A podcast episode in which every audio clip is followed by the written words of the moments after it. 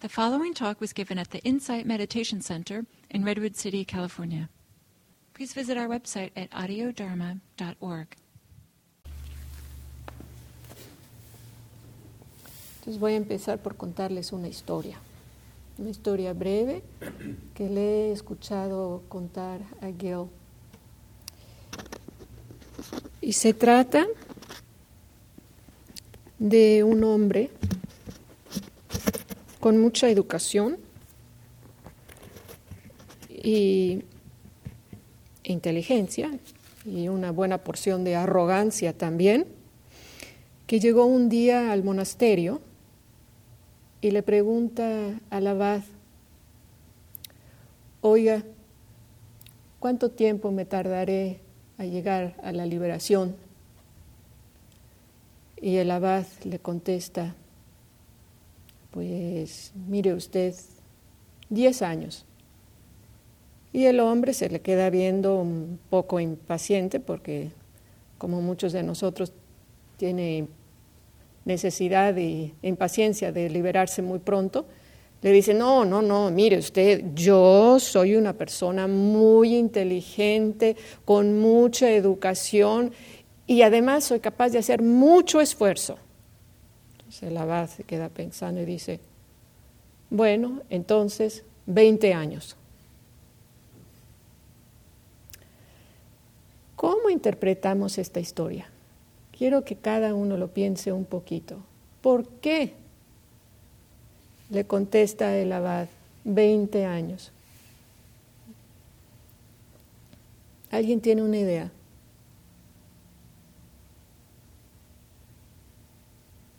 ¿Por qué?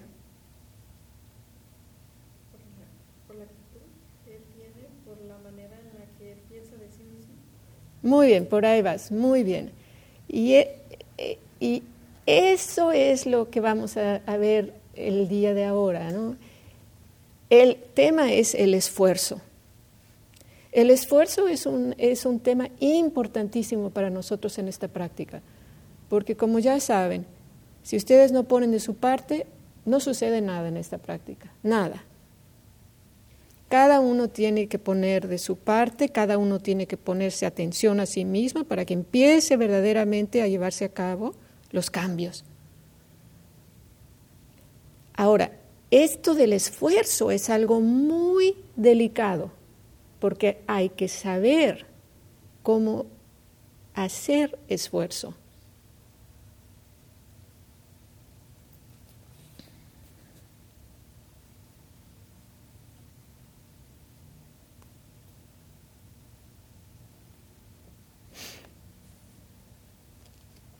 Entonces, la calidad del esfuerzo, si nosotros no hemos aprendido a darnos cuenta qué tan importante es la calidad del esfuerzo, si nuestro esfuerzo es un esfuerzo agresivo, aguerrido, tenso, nos resulta contraproducente en esta práctica.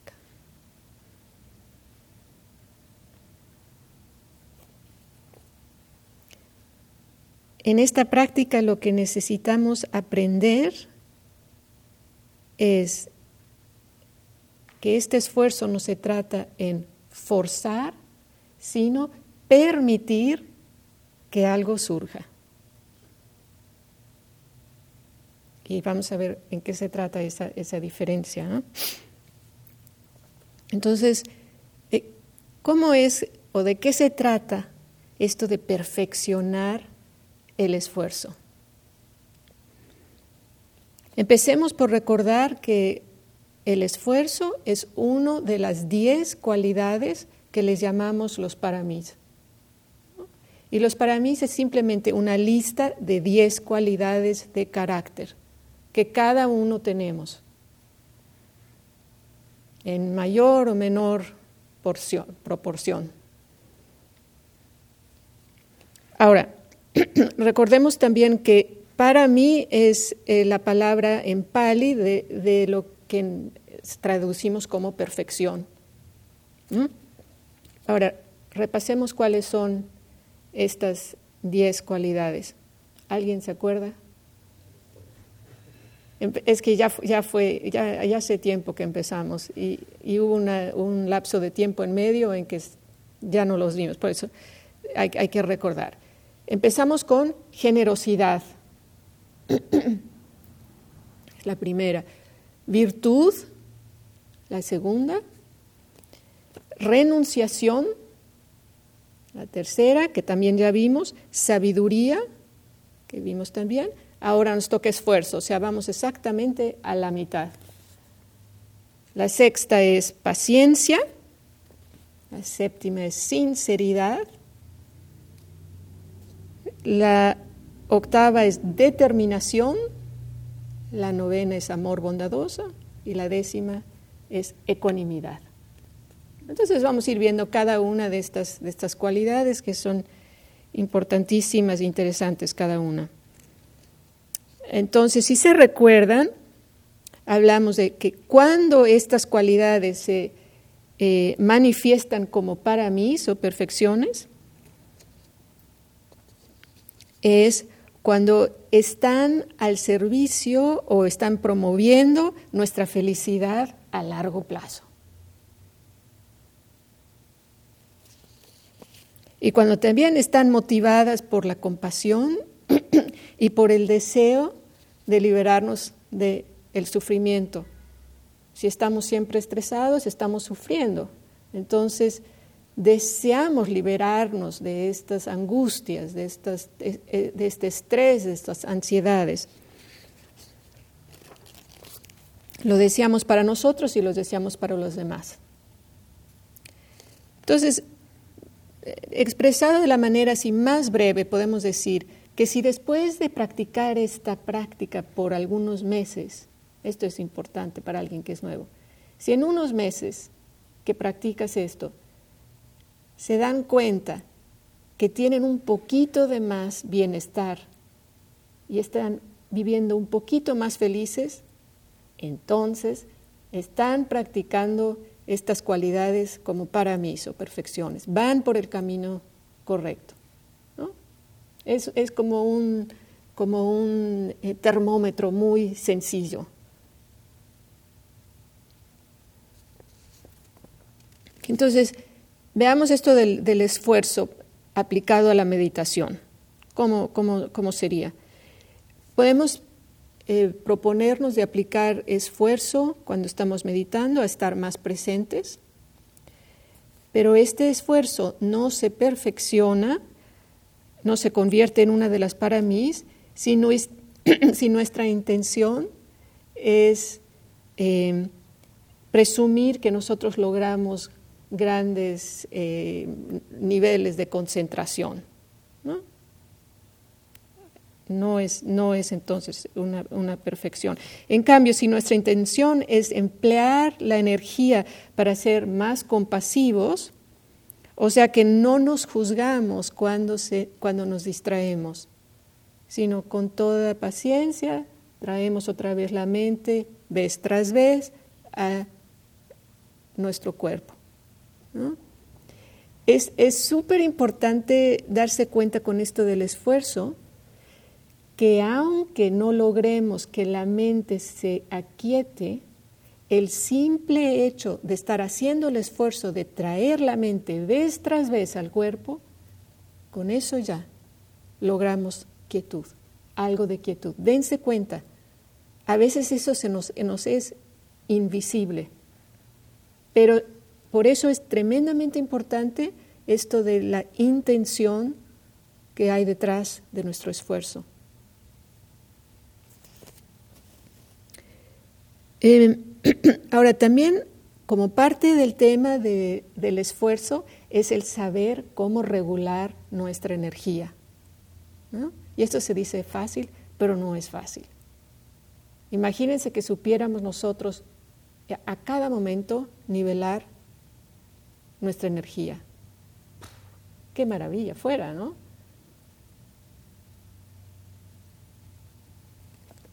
O sea, esto es un proceso constante que no lo terminamos hasta la hora de nuestra muerte. Es constantemente, es como un químico que le agrega y le quita de, de sustancias para ir nivelando. O sea, cuando nosotros no sabemos, por ejemplo, eh, no sabemos calibrar esta energía, vamos a sufrir mucho, pero también tenemos la posibilidad de aprender mucho de, estas, de, estas, de estos momentos de fallar. ¿no? una situación muy común que nos vemos, por ejemplo, alguien, algún pariente que tenemos que está enfermo y tenemos que cuidarlo a largo plazo. Es de gran importancia saber cómo calibrar nuestro esfuerzo para no dar todo lo que podemos en dos días y entonces ya estamos exhaustos y ya no podemos ayudarle a la otra persona. ¿Qué tal con nuestros hijos? Los niños siempre necesitan más energía, podemos dar mucho, pero ¿a poco no? Siempre necesitan un poco más. y hay que saber cómo cuidarse, cómo calibrar nuestra energía. A veces hay que decir a los niños muy clara y muy firmemente, no hasta aquí. Y esta es una manera muy amorosa de actuar. ¿Por qué? Porque les estamos dando límites para que ellos entiendan que hay límites y que nosotros también nos tenemos que cuidar. Esto de la imagen del de la madre o el padre sufrido es fatal. No le ayuda a nadie, pero es muy común, ¿no? Es muy común y por algo es muy común, porque los niños siempre van a pedir más.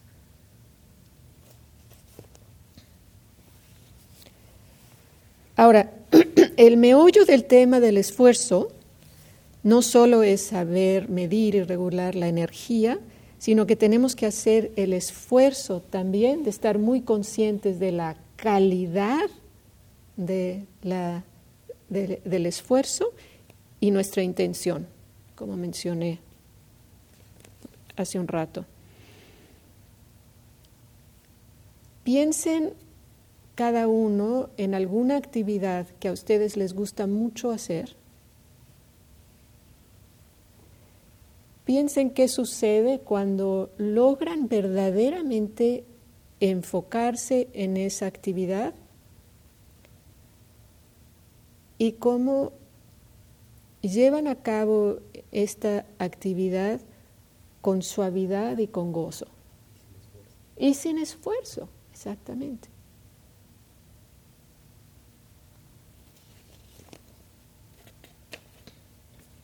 Entonces,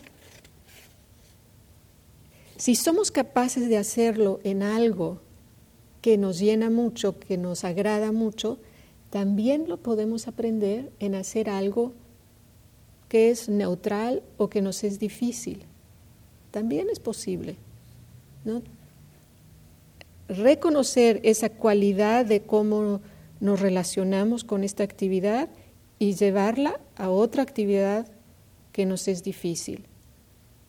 Puede ser, por ejemplo, una actividad tan poco grandiosa como cambiarle el pañal a un bebé o a un enfermo. Pero si yo lo hago con compasión y con la intención de servir, estoy practicando entonces el esfuerzo como un para mí.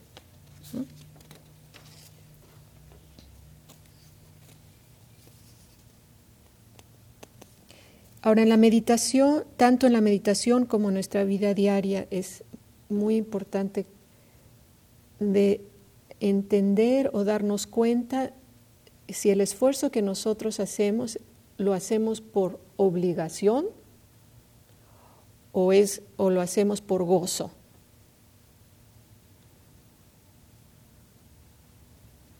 Por ejemplo, ¿qué les parece traer una porción de humor y cariño cuando en su meditación se dan cuenta que ya por la décima vez pensaron un sermonazo que le van a dar a su colega porque le van a decir de A a P, a de C a P, o cómo se dice, de A a Z, de todas sus fallas. ¿No? ¿Cuántas veces no hacemos eso? Que practicamos lo que le vamos a decir a alguien porque estamos molestos y ahí estamos, ya estamos y vuelta y vuelta. y lo, y lo podemos pasar por la mente como 30, 40 veces y volvemos y volvemos. ¿Por qué no traer un poquito de humor y de cariño cuando nos damos cuenta que en eso estamos? Bueno, pues ahí está mi mente ahora. Eso es el, inclinar el esfuerzo hacia hacerlo gozoso. Decir, bueno, bueno, sí, ahí estoy otra vez con eso, pero con calma, ya se me pasará. Eh, o también podríamos decir, hacer un esfuerzo al limpiar nuestra casa, hacerlo gozoso. Imagínense sin aversión a la mugre. ¿Por qué tenemos que tenerle aversión a la mugre? Digo, así nos enseñan a hacerlo, ¿no? vamos a quitar esto, qué horrible, mira qué sucio. Y entonces nos ponemos todos tensos y, no, pueden poner música y pueden bailar un poquito con la escoba y van limpiando y, es agradable y, cuidando la, la, calidad de cómo se siente el cuerpo al moverse, al estar limpiando. ¿Dónde están tensando el cuerpo? ¿Por qué es necesario tensar el cuerpo, tensar los hombros para, para yo limpiar algo? No, no hace falta.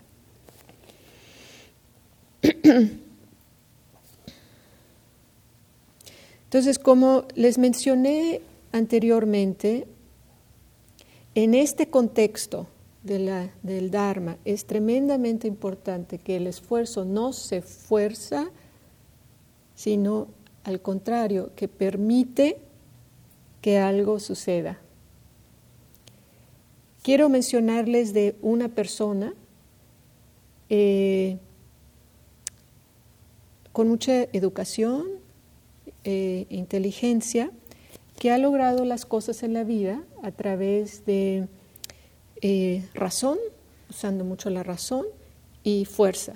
Pero un tipo de fuerza un poquito así como de, tractor o de, de, algo que arrasa, ¿no? algo así como un poco aguerrida, eh, aguerrido el esfuerzo. Mm. Esta persona ha permitido o ha, perdón, ha emprendido la práctica de esta manera, ¿no? porque estamos acostumbrados a hacer el esfuerzo de X manera, entonces traemos esa costumbre a la práctica. Resulta que a esta persona que está acostumbrado a hacer este tipo de esfuerzo, al traerlo a la práctica, le ha resultado, especialmente en retiros, tremendamente frustrante, porque en el retiro su mente quiere forzar y controlar el proceso. Cuando la práctica nos está eh, preguntando o requiere que dejemos que algo mucho mayor que nuestra razón, que nuestra mente que controla, pueda, desarrollarse, pueda florecer. Este, este conflicto, imagínense lo fuerte que puede ser cuando la mente entra en conflicto en esta práctica que es tan poderosa. Este conflicto se le ha hecho a tal grado a esta persona que le vienen muy fuertes mareos al punto casi de desmayarse en retiros. Entonces es tremendamente importante aprender que esto de la meditación es una herramienta muy poderosa y que es muy importante poner una atención suave, no juzgarnos y escuchar cuando esa voz nos dice, te toca rendirte. A mí me ha pasado muchas veces en retiro que llega un punto que lo único que es es que me tengo que rendir. Y una vez me dije, ¿rendirme a qué? Y yo creo que es rendirse a algo mucho, mucho más grande que este yo chiquito que siempre piensa y controla y quiere planear y decir, ay, que no me vaya yo a ver mal, que todo, que vamos a cuidar esto, que voy a planearlo muy bien para que, para que no, no, no se me vaya a ir chueco. O sea, en ese canal vivimos nuestra vida cotidiana. pero a la hora de entrar a un lugar mucho más profundo de, un retiro, este espacio, esta profundidad te pide suelta.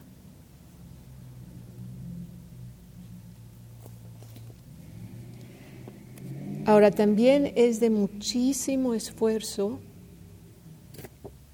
perdón, es de, perdón, es de muchísimo provecho también descubrir que muchos tenemos resistencia o miedo al hacer esfuerzo.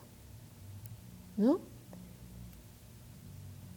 O sea, como ejemplo, vamos a decir que yo quiero ser una gran patinadora de hielo y me meto a clases pero no le doy todo lo que puedo. ¿Por qué no?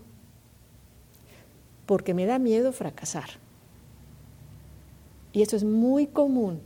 ¿no? Entonces es otra, otra parte, otro viro de lo que es esto del esfuerzo.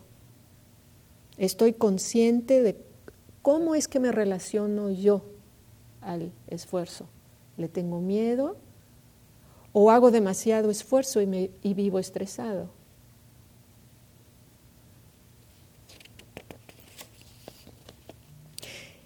La atención plena que practicamos aquí con la meditación nos puede funcionar como un espejo maravilloso a la hora de situaciones como este ejemplo que les di, de alguien que quiere hacer algo, que sueña con ser una buena patinadora de hielo, pero no es, pero no es capaz de hacer el esfuerzo por miedo a fracasar.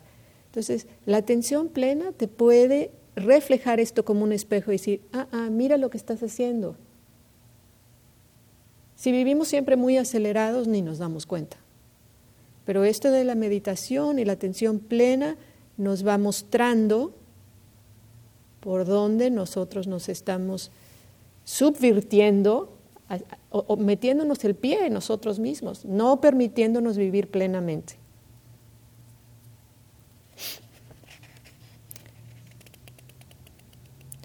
Otra, otra parte muy interesante que nos puede dar esta práctica es que gracias a, tanto conciencia que hacemos de no ponerle tanto énfasis al yo y que siempre tengo que ensalzar al yo, inflar el yo, que entonces ya no le tenemos tanto miedo al hacer esfuerzo porque nuestra autoestima ya no depende de el éxito al final. ¿Sí? ¿Me explico? Eso es, muy importante. O sea, si yo ya tengo una, actitud como muy abierta, muy flexible de, y no nos tomamos tan en serio, le echo todas las ganas y aunque me dé un centonazo y me vaya de lo más mal, pero al menos le di todo lo que pude. Y no importa, ya, o sea, ya no depende mi autoestima de que todo salga muy bien y que yo tenga éxito tengo el valor para intentarle y darle todo.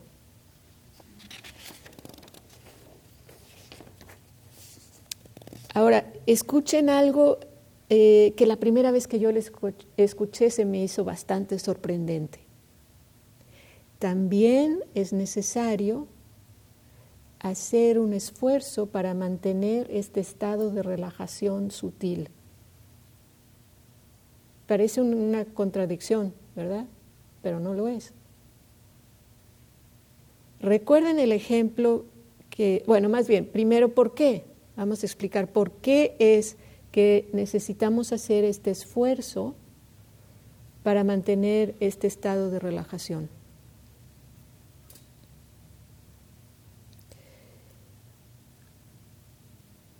La razón es porque es humano sentir miedo, odio y avaricia. Y estas emociones nos causan tensión. Así de sencillo. Nos causan tensión. Entonces, necesito aprender cómo hacer un esfuerzo sabio para saber cómo manejar estas emociones que son naturales. Recuerden el ejemplo que les di eh, la semana pasada y la antepasada, ¿no? Que fui a visitar a una tía en México que está moribunda. al estar yo presente con ella y ver, verla en ese estado ya a punto de morir, ¿qué pasó con mi cuerpo? Se tensó. ¿Por qué me tensé? Porque da miedo reconocer nuestra propia mortalidad en el otro. Saber que algún día yo también voy a estar al borde de la muerte.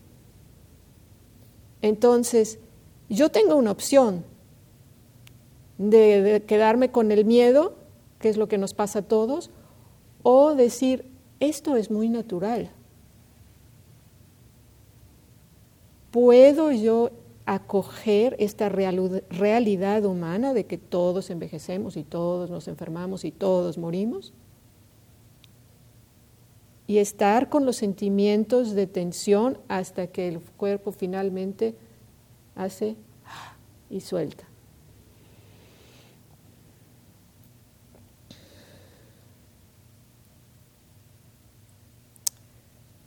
Otro ejemplo en, eh, donde es natural que surja esto del miedo o también la avaricia, eh, sé de alguien que está a punto de divorciarse y me contaba que si, eh, que si le pelea empleando un abogado al esposo que tiene muchas propiedades en el extranjero, podría tener una buena cantidad de, dinero.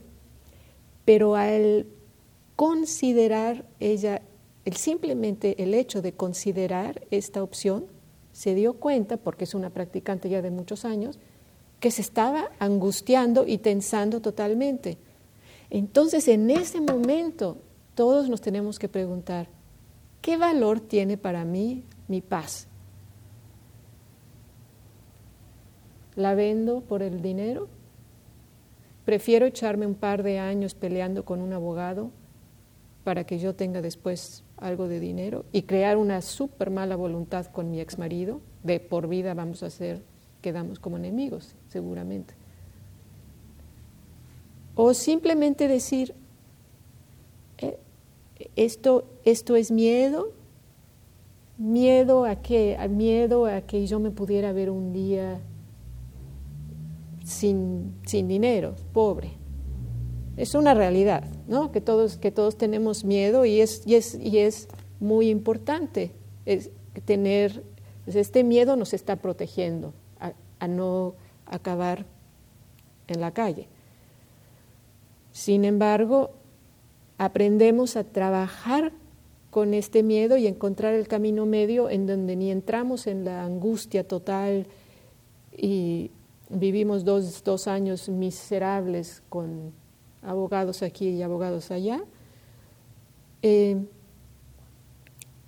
ni tampoco nos descuidamos, ¿no? encontramos el, camino medio que, que es tan importante en esta práctica.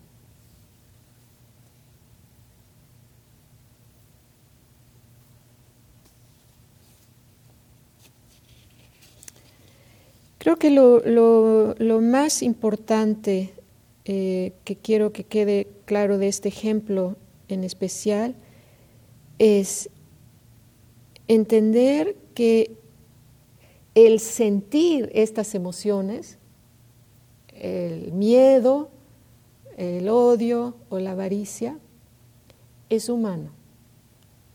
Todos lo sentimos. Y eso no es el problema. Sentirlo no es el problema. No, en el momento que lo sentimos, nos, uh, ya dijimos, uff, es que qué persona soy, soy un desastre, ¿cómo es posible que yo esté sintiendo esto? No debería de taratara. O sea, no va por ahí, sino simplemente esto es parte de la realidad humana y lo que buscamos es hacer conciencia de que están presentes estas emociones y no las acogemos y no dejamos que nos manipulen. Entonces, la siguiente vez que entre una emoción difícil, no, no, no, no juzgarse. Está bien, está bien que está ahí. Simplemente no dejen que esa emoción los manipule y no les permita vivir la vida plenamente.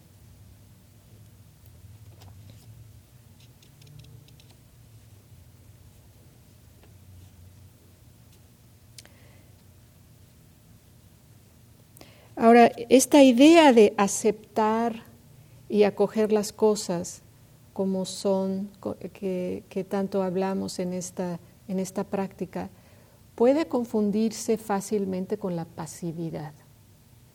¿no?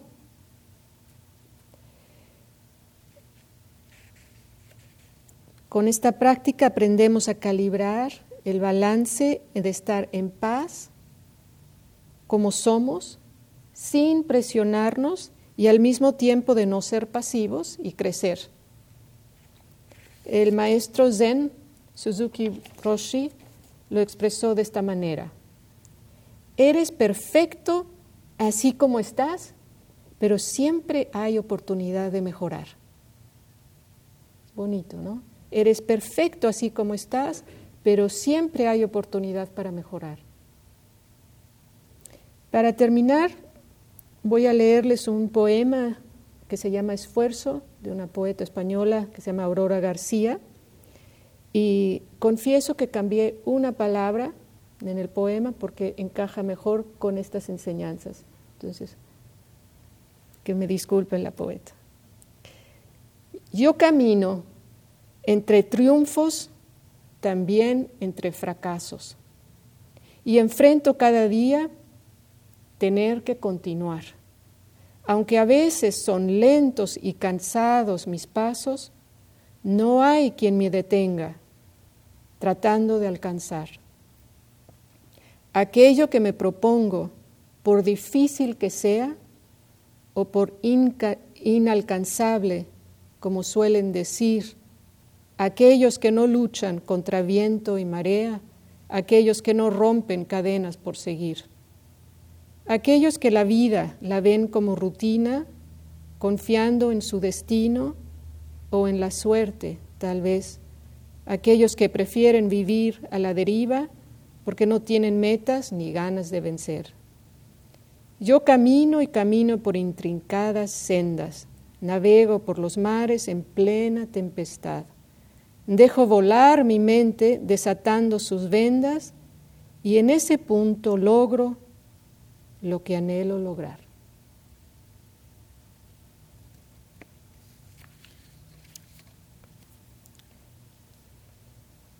Y con eso terminamos. Son más de las nueve pero si alguien tiene alguna preguntita, eh, les digo que la, semana, estas son las preguntas para, para pensar, para el examen.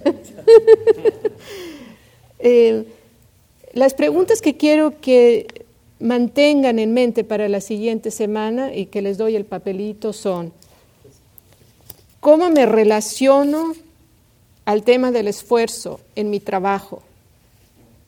¿Cómo me relaciono al tema del esfuerzo en lo que me propongo en la vida? ¿Cómo me relaciono al tema de esfuerzo en la meditación? ¿Hago demasiado esfuerzo y vivo estresada, estresado? ¿No hago esfuerzo y tiendo a sentirme apática? ¿Me da miedo hacer esfuerzo o me da gusto hacer esfuerzo? Entonces, observen como si fueran científicos, obsérvense a sí mismos, cómo hacen esfuerzo en cada actividad de su vida, en el trabajo, al hacer tareas en casa, al cuidar los niños. Y traigan preguntas, traigan comentarios y lo platicamos la semana entrante. ¿Ok? Ok, nada más si te quiero hacer una pregunta. Sí sobre lo que vimos. Una, cuando yo medito, hay veces que sí estoy esforzándome por no moverme. Pero lo que hablas de la intención, hay veces que sí es un esfuerzo que me tensa. Ah, ok, muy bueno que te das cuenta. Sí, sí he notado eso. Ahorita que lo mencionaste, eso me pasa. Eso es una. Eh, otra de las cosas que me dijiste, y con la atención plena que he notado también, eh, lo de el, el temor a dar más, el autosabotaje que nos hacemos por Mm. eh, no esforzarnos, no dar el todo, también me pasa. Mm. Eh, Es muy común, sí, nos y- pasa a todos. Y, muchas veces, eh, pero me encuentro en esto, ¿qué hago? Eh, muchas veces cuando pensamos que es por la vía del esfuerzo, pero hay veces que me encuentro en el punto de soltar también, de no, mm, vaya, de pedirme a mí mismo, relájate, no te tenses tanto. Claro, claro. Pero me quedo en el medio. Sabes, Francisco, aquí lo, lo- lo maravilloso y yo creo que lo interesante, lo fascinante de esta práctica es que requiere de nosotros estar constantemente despiertos, con una mente que discierne. No hay una respuesta que nos sirve para todas las situaciones, sino en este momento. Y de eso se trata, ¿me, me explico? De eso se trata porque si están verdaderamente en el momento presente